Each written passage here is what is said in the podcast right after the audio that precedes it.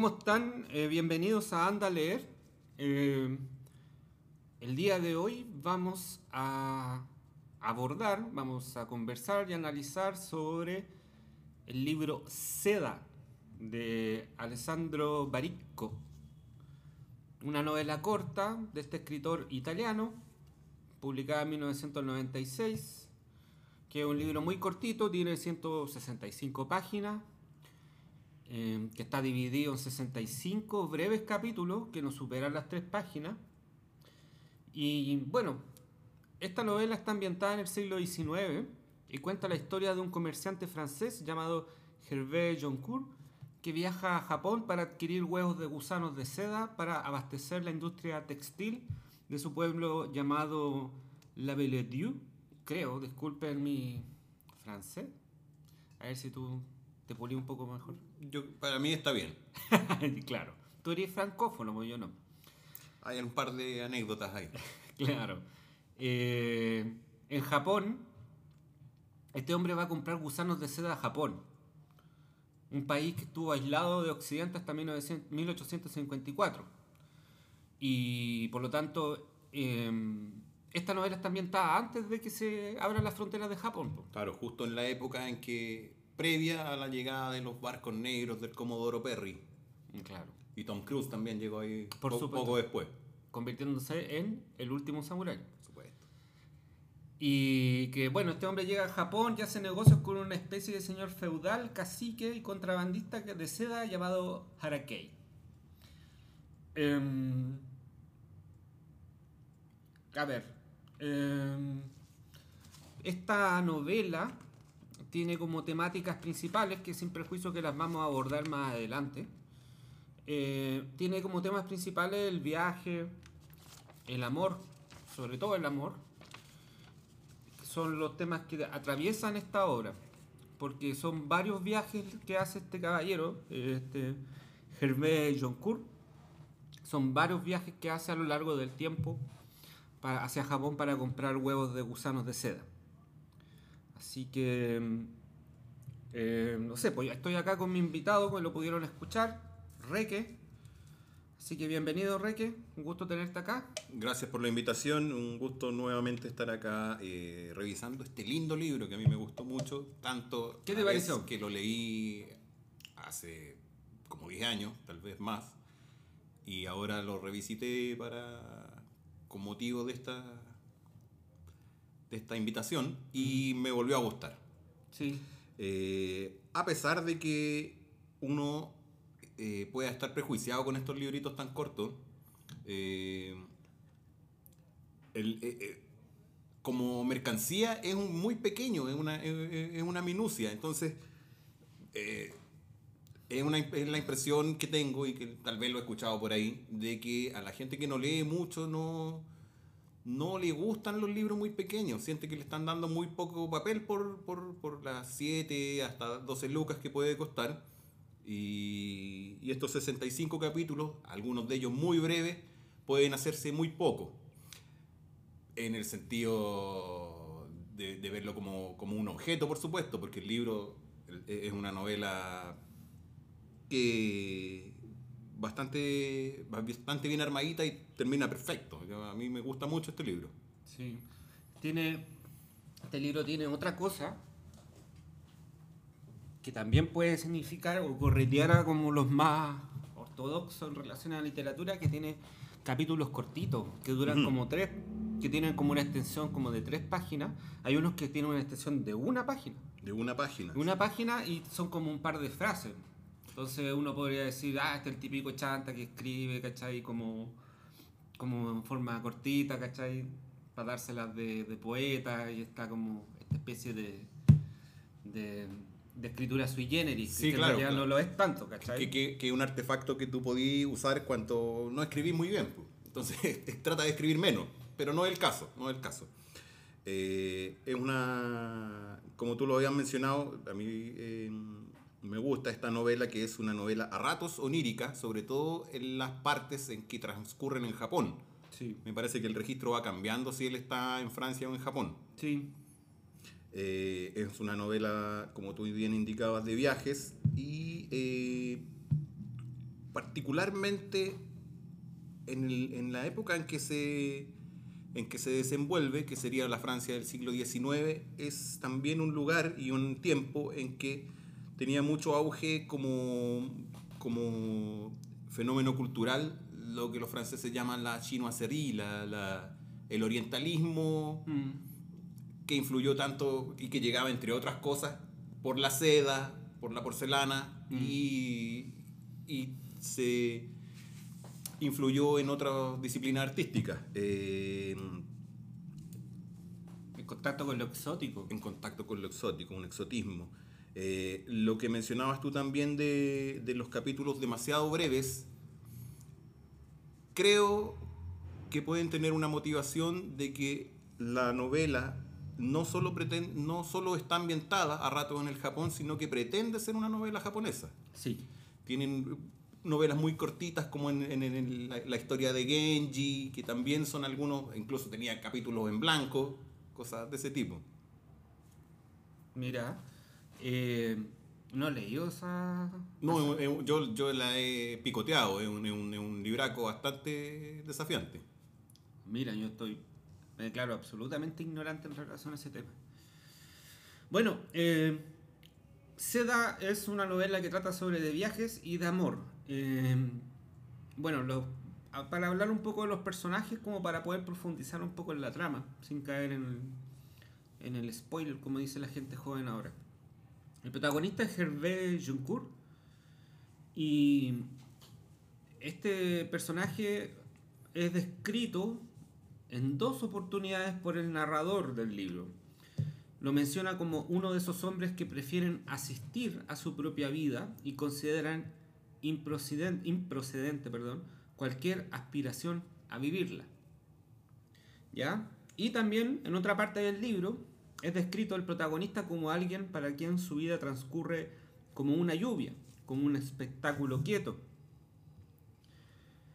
Em, claro, es una interpretación plausible respecto de este personaje, de nuestro protagonista, es que es un hombre que solo pretende estar donde debe estar y que tiene una vida contemplativa, eh, alejado de las pasiones en, en apariencia. Y bueno, nuestro protagonista vive con su esposa Helen, o Elena, que es la esposa de, la fiel esposa de Hervé Joncourt. En ese pueblo también tiene su mejor amigo que es Balbadieu, no, Baldabiu, que es una especie de sabio que llega al pueblo de La Villedieu a innovar en el negocio de seda. Es un- una especie de... A mí, ¿sabéis que me recordó a Melquíades de 100 años de soledad? Sí, sí, como un sabio que aparece y desaparece. Claro. Y como que me recuerda al Melquíades del final, o sea, de la segunda mitad del, de 100 años de soledad, que es que Melquíades de- al principio es como el que trae lo exótico y después al final, en la parte final del libro, llega Melquíades a, a morir, ya viejo. Sí, Eh, me recuerda como el Melquíades de esa segunda etapa. Eh, bueno, View eh, es un personaje, es el mejor amigo de nuestro protagonista, le gusta enseñar, es un hombre mayor, es misterioso. Y, justamente lo que me recuerda de, de, de Melquíades, de 100 años de soledad, es que es un personaje que se mueve con, con una seguridad propia de alguien que ha estado en muchos lados, como alguien que ha recorrido el mundo, como una especie de, no alguien que se la sabe de todas, pero sí de que sabe mucho, sin, sin- y sin tener la necesidad de, de, de demostrarlo. Y bueno, pues está el otro personaje que es Harakei, que es el cacique japonés a quien, con quien hace negocio nuestra protagonista en varios de sus viajes que va a Japón. Y está una mujer que es una especie de concubina o amante de este cacique japonés, del cual nunca sabemos su nombre y del cual nuestro protagonista se, se prenda profundamente. Queda flechado con esta muchacha. el deseo que se gatilla en el buen Hervé lo lleva a repetir el viaje. Mm, Hace cuatro viajes, si no, me, si, si no estoy equivocado. mm. Eh, obviamente no vamos a empezar a detallarlo cada, Claro. cada o- Hoy no al último viaje, no, sería, sería un despropósito. Aparte que el libro te lo leí en una tarde. Sí, sí. Es súper breve. O sea, sí, me, me pasó ambas veces que lo leí, que yo sabía que me faltaba poco y de repente, oh, terminó. sí. Fue un, Sí, no sé, muy breve. un golpecillo. Eh, sí, pues el Valdaviu, de hecho, para el primer viaje, a ver, eh, pa- partamos explicando por qué viaja a Japón en búsqueda de seda. Sí, pues. Hervé había hecho previamente viajes luego de que Valdaviu había llegado a explicarle a los aldeanos de la Ville 10 que eh, la seda era un negocio y que en su pueblo habían las condiciones como para ejercer esa, ese- esa industria. Y Hervé viajaba a Siria, a Egipto en busca de estos, de estos huevos que en, en un párrafo de la novela comenta de que te caben miles en la palma de la mano. Y ha- hace descripciones del negocio también, se hacen descripciones de, de cuánto se demora en, en- en emerger el, el gusano de la seda de estos huevos, que se alimenta de morera, y luego de eso con- eh, construye un capullo que es de donde se extrae la seda. Eh, es importante, yo creo, y es un detalle bonito que esté, el, el que nos explique de qué se trata el negocio de la seda. Sin caer en los excesos que hay en, otro- en otros libros, como en Moby Dick, que- en que nos hacen un catálogo interminable de, de términos relacionados con la ballena o de la industria de- de- del aceite. De, Sí, se van en la bola. Que es lo que, se, que un autor chileno le llama los puestos bajos. Sí.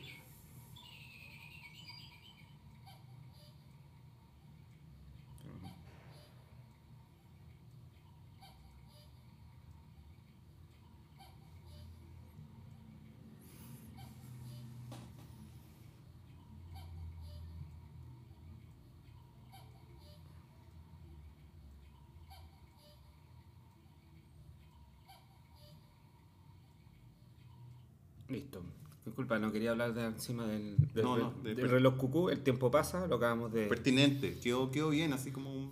lo acabamos de comprobar. Eh, sí, po. Eh, Ah, un cogollito. Eh, y Valdaviu... fumémoslo. más rato. Eh, le deciden, bueno, Valdaviu saca la cartita bajo la manga diciéndole que no todo el mundo está afectado por esta peste que afectaba a los huevos de, de, de Siria, de Egipto, sino que posiblemente en el Japón. Pero en el Japón era un país cerrado todavía, difícil de llegar, pero Valdaviu le da a Hervé los contactos. Creo que tres personas, un chino, un japonés, Sí. la gente que lo va a contrabandear Hervé hacia el Japón. Claro. Lo que pasa es que antes de la antes de la toma de Constantinopla por parte de Mehmed II, eh, la seda, además de Egipto, otro foco de, donde podías comprar seda en la ciudad de Constantinopla. Pero obviamente después cuando llegaron los otomanos, como que en realidad para los europeos se, se cortó esa mano. De Ujú. hecho, justamente por eso no es mencionado como una de las zonas donde, se- en donde, este, no sé, pues donde John Curr, el protagonista, va a comprar seda. Y em, lo que pasa es que la seda fue, era, un, era un secreto, se- secreto industrial. Ujú. Siempre lo fue, por lo menos en sus comienzos. Y, y para, la, para que lo- los bizantinos se hicieran del, del- de la seda, tuvieron que, creo que de China lo trajeron unos, unos monjes en, en un bastón. En el interior de un bastón trajeron unos gusanos que se robaron. Y ahí pudieron pasar las fronteras. Porque tenían una especie de SAG, estos, todos estos los chinos y los japoneses en Sí, relación a, claro.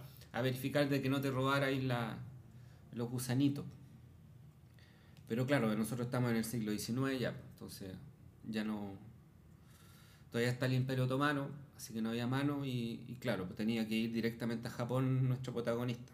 Mira, eh, no sé si quieres profundizar un poco más en, en algún aspecto como para poder entrar a hablar un poco de la simbología que, del libro. Eh, Yo creo que pueden ir de la mano, porque en, el- en el- la descripción de los viajes ahí van saliendo algunos temas que. Sí. algunas claves. Sí, po. sí, bueno, la novela se llama Seda porque trata de seda. Hay varias cosas. Uno, que, que la, la, la, la, la forma en cómo está escrito el libro es bien lacónico. De hecho, justamente estábamos hablando de que es un libro bastante breve y también, por otro lado, es, es muy poco explícito en lo- las pocas palabras que ocupa para poder eh, contar lo que sucede. No profundiza en descripciones muy, muy, muy acabadas. Por lo tanto, tiene un poco eso de lo que, de lo que se, se, se escurre entre los dedos, como, como la suavidad que tiene la, la seda. Y por otro lado, está el tema, el tema del, del amor, el tema del, del eros, del Ujú. romance, ¿cachai? Del romance no correspondido que no se puede materializar, que también es como inasible. Entonces, eh, tampoco es que uno sea como un tremendo erudito por sacar esa lección. De hecho, en, el mismo, en la misma novela se menciona esta especie de, de metáfora multiuso que tiene la seda, en una frase en donde dice que, abro comillas, dice, una vez había tenido entre los dedos un velo tejido con hilo de seda japonés. Era como tener entre los dedos la nada. Como diría Puma Rodríguez, dueño de ti, dueño de nada. Un arlequín Dueño del aire y del reflejo. de la luna sobre el agua. Sí. O sea, na- la nada misma. La o sea, una misma. imagen súper evocadora que puede estimular a los corazones más sensibles, pero en el fondo nada. Y justamente se relaciona porque Ujú. tanto el Puma Rodríguez en esa canción como nuestro protagonista adolecen de enamoramiento sin ser dueños de nada, sin ser dueños de una relación, sin ser dueños ni siquiera de, de, la, de la sensibilidad de poder tocar a alguien. Sí, a quien más, a quien menos le pasa eso, pero hay gente que exagera la nota. Ah, sí, claro. Sí, claro, que todos tenemos nuestro, nu- nuestro lugar cómodo en donde podemos refugiarnos sobre, Por supuesto. de nuestra... No sé. Sí, hay gente que le encanta también eso de... Que también es una forma segura de poder vivir una especie de romanticismo. Sí, carente de riesgos. Bueno, salvo que tú seas John Curry y te metas en estos problemas por, por nada. Eh, bueno, y la historia, como decía, es muy sutil, hay descripciones breves, pero la, la escritura, no, como les mencionaba, no es explícita, y en ese sentido, claro, tiene un paralelo con lo que es la seda. Y en ese sentido, igual para poder ver o determinar más o menos lo que van sintiendo los personajes, tenéis que más que nada como circunscribirte a lo que hacen Sí, porque el narrador no, no, no, no te explica qué, qué es lo que siente esta persona, qué es lo que está pensando, ¿cachai? Y ni las sensaciones que va teniendo.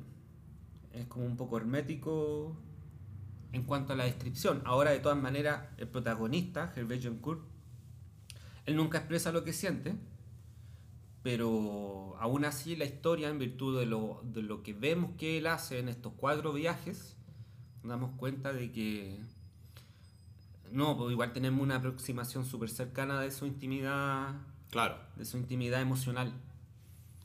En, en el artículo de la Wikipedia de, de Barico, que yo, yo lo leí, por supuesto, eh, gran fuente, hablaba de que eh, él presidía un, un grupo de, de técnicas de, de- de escritura y se llamaba Holden o Caulfield, no sé, no recuerdo, pero por Holden Caulfield, que es el, el- el personaje este de, de- Holden Caulfield, Sí, ¿recuerdan el centeno? del guardián en el centeno. Lo que nos hace sospechar de que Barico está eh, influenciado por la literatura norteamericana. Que lo recordé, lo recordé ahora que tú estabas comentando esto de que nos muestran si no nos- y no nos dicen. Lo he escuchado en eh, esa máxima en el contexto de la literatura norteamericana que hablan de show, don't tell.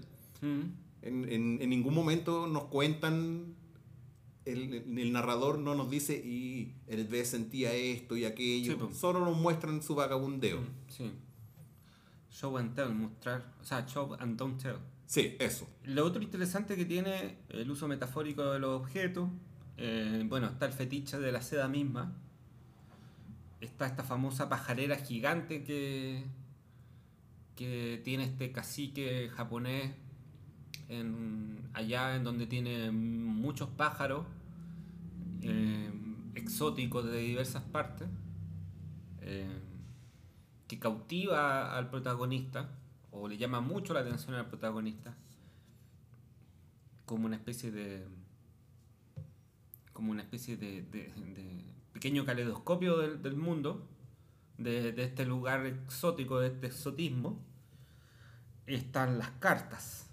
Las cartas, sí. Las famosas cartas que, que Gervé va recibiendo de, de esta concubina. De esta concubina. Que, y también están los lagos, lo- los paisajes. Y Los específicamente los lagos. La importancia de los lagos de agua dulce, sobre todo el lago que está en este pueblo donde vive el protagonista, se llama La Villedieu. Eh, claro, el tema de la pajarera gigante tiene la, tiene la cuestión de la belleza, de la belleza capturada. Pero por otro lado, tú los pájaros no los podéis tocar también, ¿cachai? Esa belleza que tú podéis tener capturada, pero que no podéis como hacer tuya y tocarla, No son perros. no son perros. En relación a los lagos, es interesante esta cuestión, porque cada vez que el protagonista viaja a Japón, eh, Bariko hace una descripción rutinaria y repetitiva del viaje, como, Sí. como no sé, pues, como una cuestión como una muy sumaria, muy, muy como si fuese como, no sé, eh, Bolaño escribiendo sobre las minas que, sobre las mujeres que mataron en las maquiladoras muertas, ¿cachai? Sí. Así como una especie de informe. Pero cada vez que describe este viaje hay una diferencia muy sutil. Hay una diferencia muy sutil, hace, diferen- hace pequeñas diferencias y es especialmente eh, interesante que hace mención, por ejemplo, el lago Baikal, Baikal. Tiene que pasar por ahí para poder pasar a China.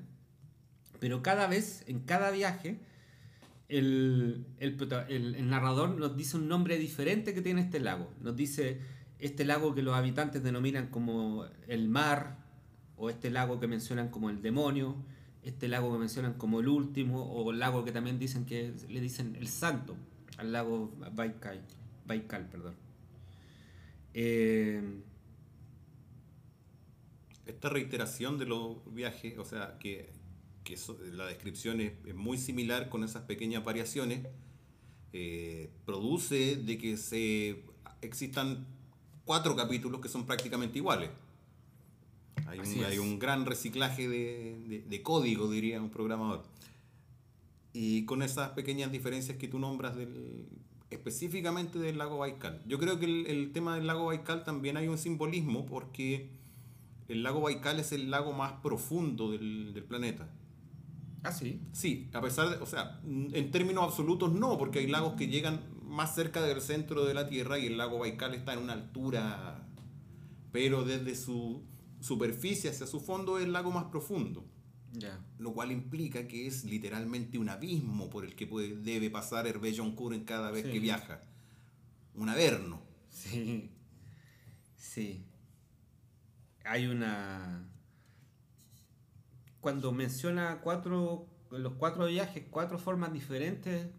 Sí. De cuatro nombres diferentes que le dan a este lago. Lo que te está hablando ahí el narrador te está hablando de que las personas que habitan un lugar frente a un espacio geográfico se relacionan estrechamente con este espacio y, le- y lo van eh, y cada uno en virtud de su propia vivencia lo va mirándolo de una forma diferente. Por eso tiene cuatro nombres porque cada persona lo, ha visto como de diversas maneras desde que le han dicho que parece un mar desde que parece el diablo etcétera etcétera. Cada una como que cada persona ve algo diferente en el lago Curiosamente, existe un lago en el pueblo en donde vive Jefe Joncourt. Existe un lago y, y, y- y- y es muy interesante porque al final eh, el protagonista termina, la gran compañía del, del protagonista termina siendo este lago.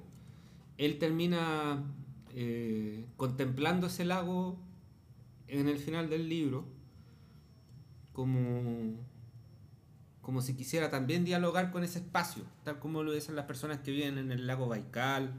Es un lago que tiene en sus jardines el protagonista, en, su, en este pueblo en Francia.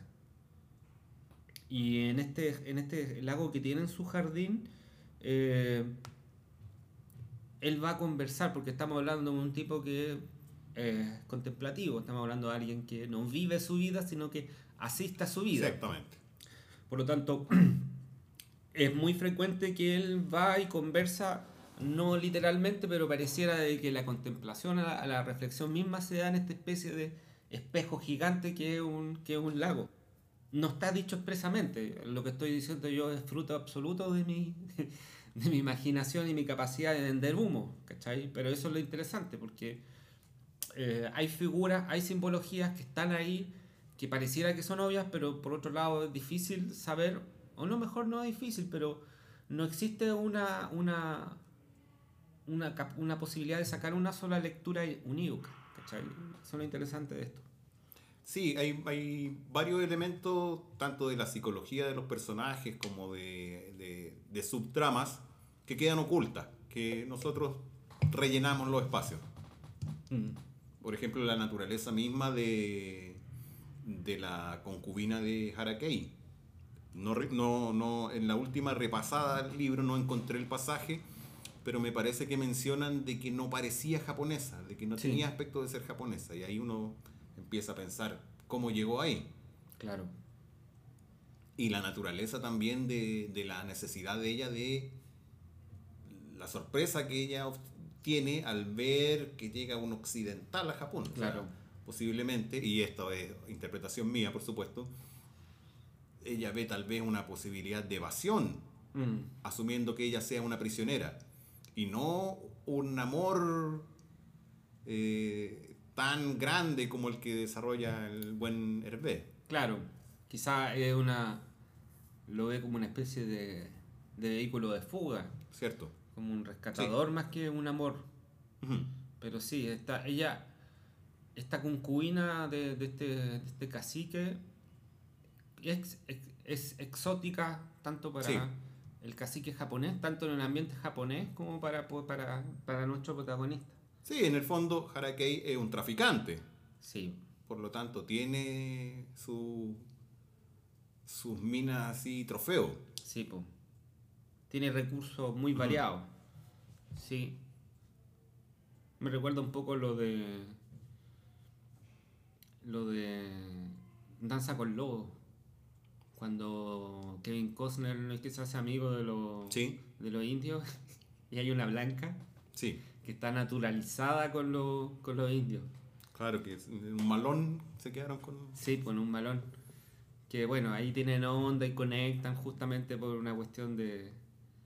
Claro, yo vi la película y decía, como ya, como tanta suerte Kevin Costner justo se pilla una minita de ojos claros. Los, los gringos, los gringos se, se espantan con eso de la, las parejas interraciales. No, es horrible. Es tabú para ellos. Sí, Dense una vuelta por Santiago, por favor. sí. No, esta bulla es como la, la peor de la afrentas. Sí. Pero bueno. eh, bueno, y ya como para entrar a- como al fondo, al meollo del tema, los temas principales de esta historia son el viaje y el amor, frustrado o no realizado. Bueno, la, temática del viaje es algo que está muy, muy, muy, muy utilizado, muy reiterado en diversas novelas, de diversas formas. Eh, claro, la gracia es que como es una temática que si bien está muy utilizada, es, es muy rica, ¿cachai? En general da para mucho. Eh, la noción del viaje es demasiado amplia, porque al final de cuentas el viaje en sí mismo es desplazamiento. Y la misma existencia en sí misma es un viaje, desde nacer hasta morir, eh, desde, no sé, ir a comprar algo, es un viaje, todo implica, que implica un desplazamiento, un- una trayectoria, constituye un, viaje y por lo tanto existe una aventura, existe eh, un, un relato. Cada vez que uno describe un viaje, es, eh, al describir un viaje inevitablemente uno termina construyendo un relato. Sí. Entonces, por eso yo creo que es una temática tan rica. No es novedoso, sin embargo, pero sin embargo es algo que sigue dando, sigue dando de qué comer a, lo- a las personas que escriben. Porque, como te mencionaba, o sea, puede significar la, consecu- la consecución o búsqueda de un conocimiento concreto, incluso un viaje o un desarrollo espiritual. Es muy amplio en ese sentido. Que en este caso también lo es, porque al final de cuentas existe la búsqueda de algo en un- a través de un viaje desde Francia hasta Japón, pero también existe eh, un, un gran viaje que, me- que se pega a este personaje en el sentido de que también es un cliché, pero también es rico en el sentido de que da para mucho, que es el, la transforma, el viaje como elemento transformador, que es lo que ocurre precisamente con este personaje. En este sentido existe un viaje externo y existe un viaje interno, introspectivo que, que tiene nuestro protagonista. Existen ambos. Está el, el viaje, estos cuatro viajes que hace a Japón, pero también existe el gran viaje interno en relación a lo que hace este sujeto en el sentido de amar a su esposa, pero también cautivarse por la, por la concubina del, del cacique japonés. eh, partiendo de una, de una carrera militar a una- un oficio femenino, digamos, que es el negocio de la seda. Hmm. Eh, motivado, bueno, los viajes comienzan a ser por pega, pero los tres últimos hacia Japón son tal vez el deseo el que lo motiva a seguir viajando. Y bueno, eh, Bueno, como dice el dicho, la cautivación por una mujer tira más que una yunta de huellas. iba, iba a decir una grosería, por eso qué bueno que me, me rescataste. Sí, no, yo lo hice con forma mucho menos... más acorde a los Tú eres tiempos. más japonés, y tienes, Sí. tienes, tienes más cercanía con estos Por temas. supuesto, si todavía tengo algo de asiático, como todos los pobladores de Por América. eso, claro. El estrecho Por el de estrecho Bering. de Bering, exactamente. Ahora, el, Claro, el viaje, está el viaje externo, que claro, es igual esta, este libro no oculta que es una historia occidental y que enfoca a Oriente desde la- del cliché de lo exótico, lo prohibido, lo hermético y lo misterioso. Pero tampoco se ceba mucho, tampoco lo principal del libro es eso, en ningún caso. Es como una cáscara también, ¿cachai? No es como... No, solo lo- no son los viajes de Marco Polo, No, en el sentido de que, lo- eh, que también está lleno de mentiras ese libro, pero, pero la gracia de eso es justamente lo- mostrar lo fantástico, lo diferente, lo cautivante, la diferencia. Eh, como decía, el, el desplazamiento entre Francia y Japón es descrito de forma repetitiva, siempre como palabras similares, como si fuese algo rutinario. Como que también de alguna manera el escritor te dice, no, no importa tanto tomar atención por lo- a este aspecto. claro. Ahora, claro, es curioso que es súper formulaico, es decir, como que sigue una fórmula para describir este viaje, pero es minucioso en decir los lugares, ¿cachai? Pasó por tal parte, pasó por tal parte. Sí, pero esas repeticiones no llegan a ser cansadoras, no, no. No, el devenir que importa realmente es la transformación eh, eh, espiritual que tiene el personaje. Al final, el viaje más largo es ese. Sí, el viaje más largo y el que al final uno termina recordando. Por ejemplo, hay una parte donde van. Hervé Joncourt va con su esposa, Elena, a un balneario, a Nisa, creo. a Niza, sí.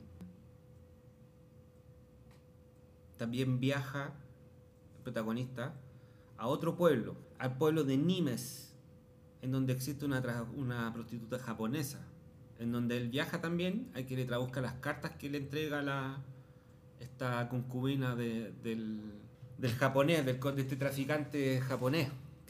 Pero siempre existe la idea del des- desplazamiento eh, en, este libro. Yo sé que mencioné que existe un personaje que, que- el mejor amigo del protagonista que se llama Baldaviu, que claro, sí tiene una similitud con, con Melquíades, pero en ningún caso este libro se parece a 100 años, a 100 años de soledad porque justamente todo el transcurrir, o gran parte del libro transcurre fuera del pueblo. En ningún caso trata una historia sobre ese pueblo. De hecho, es como meramente anecdótico la existencia. Yo no sé si existe en la vida real este pueblo. ¿cachai? No, no, yo no me molesté tampoco en averiguar. pero, pero es meramente anecdótico. Entonces la, la noción del desplazamiento siempre está en, en este libro.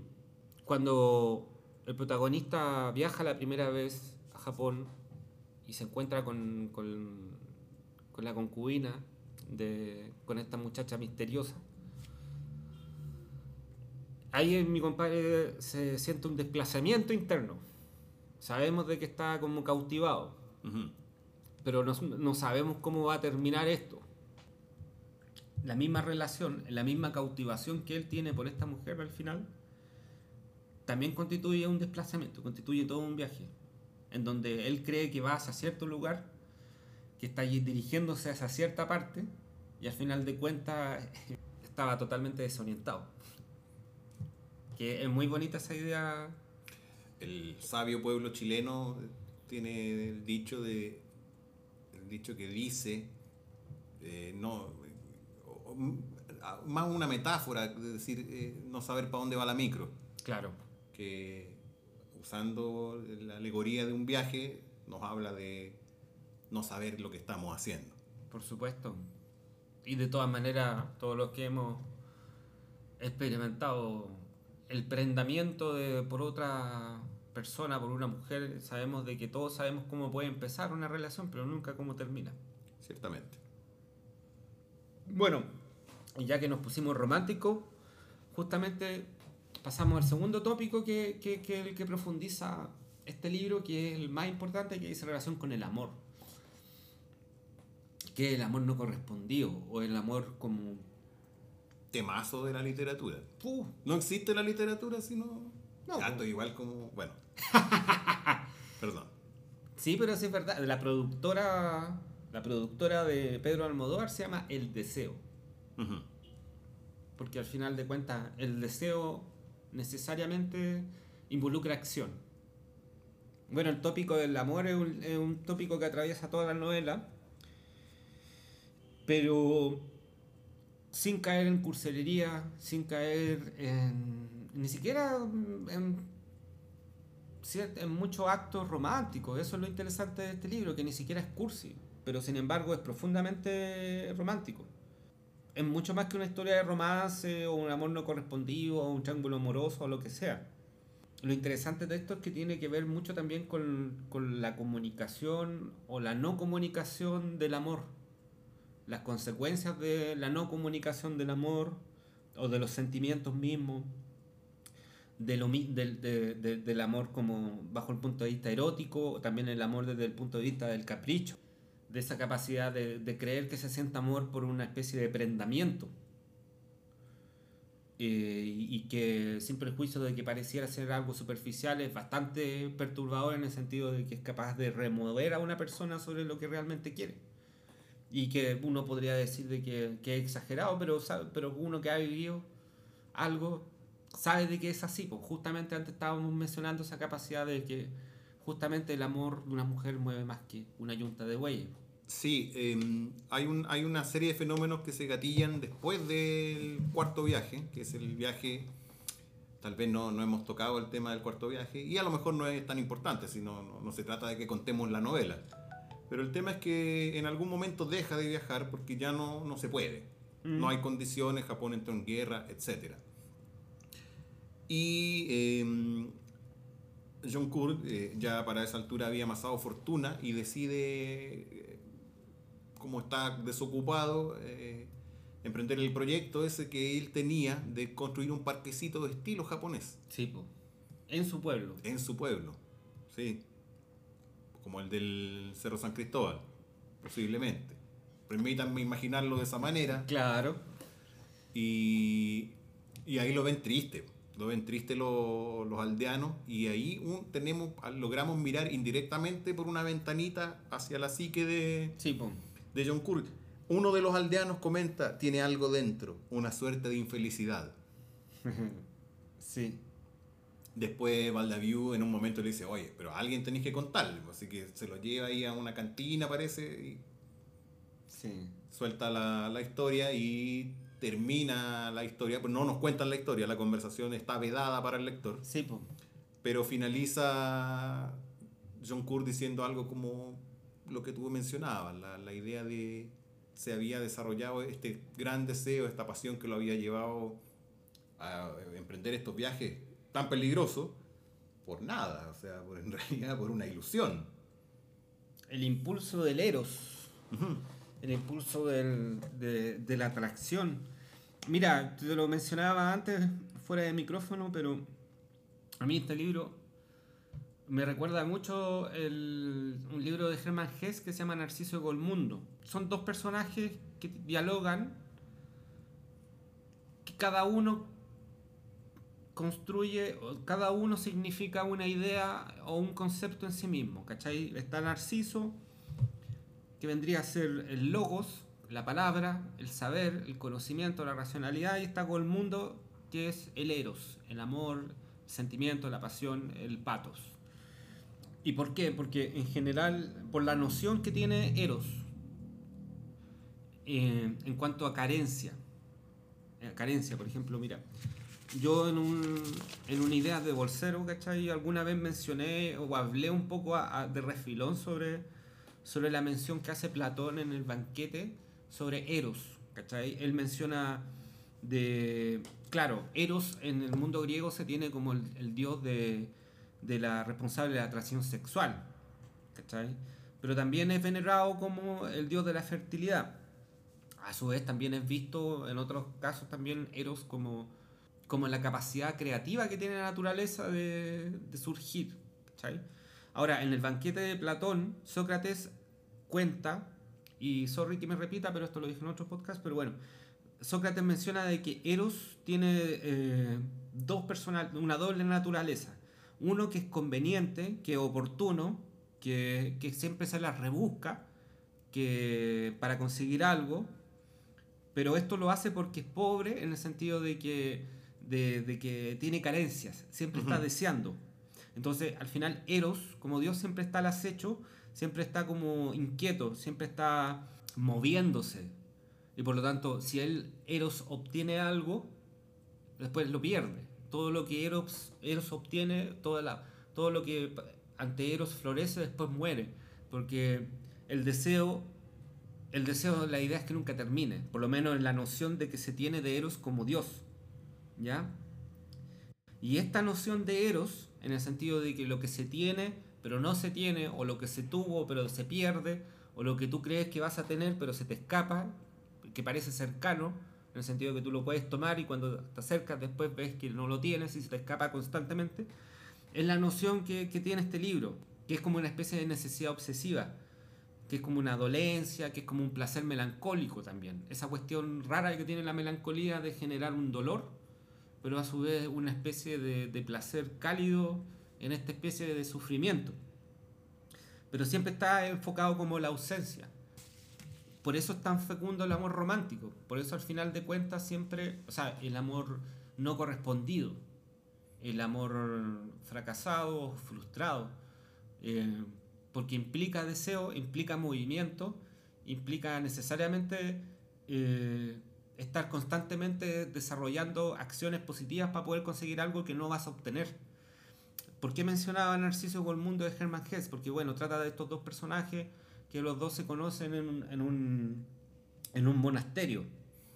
Narciso es un, cura que es muy intelectual toda la cuestión, que personifica el logos, y Golmundo es un alumno que es puesto por su padre cuando adolescente en ese monasterio para que sea educado y lo deja como una especie de, de internado.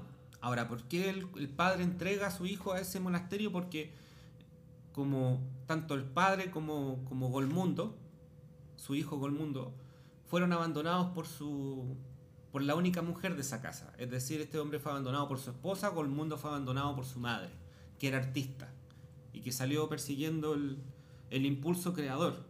Entonces él sentía de que era necesario reparar eh, esta especie de, de castigo divino que, que lo consideraba el papá de Golmundo metiéndolo en un convento. Bueno, no hay, no hay que llevar artistas para la casa, eso. eso- Por lo menos, no- o no hacerse ilusiones de ganar estar mucho rato. sí. La cosa es que, bueno, ¿qué es lo que pasa? Es que Golmundo a los 18 años, bueno, se hace amigo de Narciso, toda la cuestión, pero a los 18 años se va cagando. Y se va de- de- del, monasterio y, se dedica a recorrer Europa durante la época de la peste negra y se dedica constantemente a, a, a agarrarse minas como loco. es un sátiro, se convierte en un verdadero sátiro.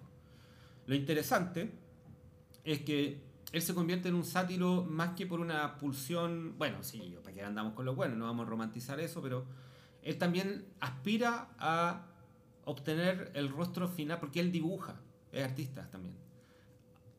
A través de alguna de estas mujeres eh, busca obtener o poder capturar alguna que le recuerde el rostro final de, de su madre.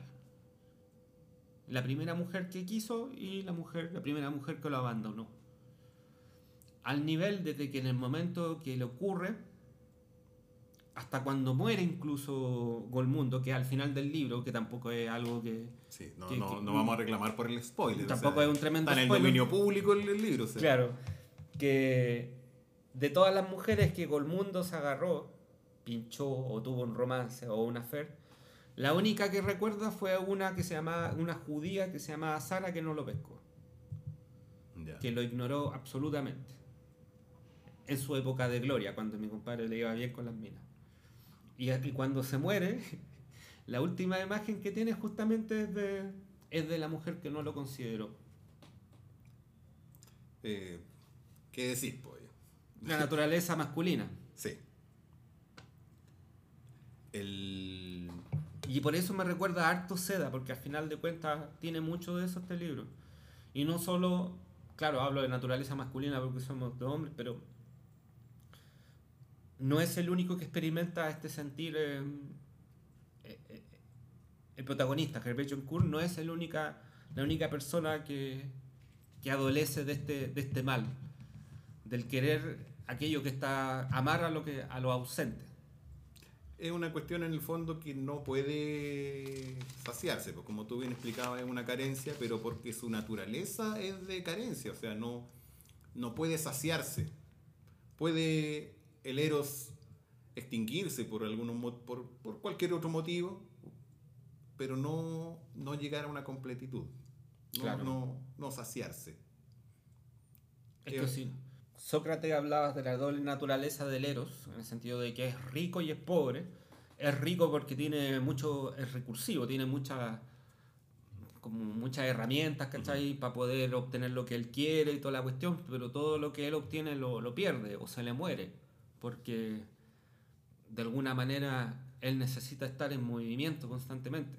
Entonces al final siempre el eros como impulso primario del amor necesita la carencia como tú bien mencionas, o si no dejaría de existir. El- es el coyote persiguiendo al correcaminos. Claro, exactamente.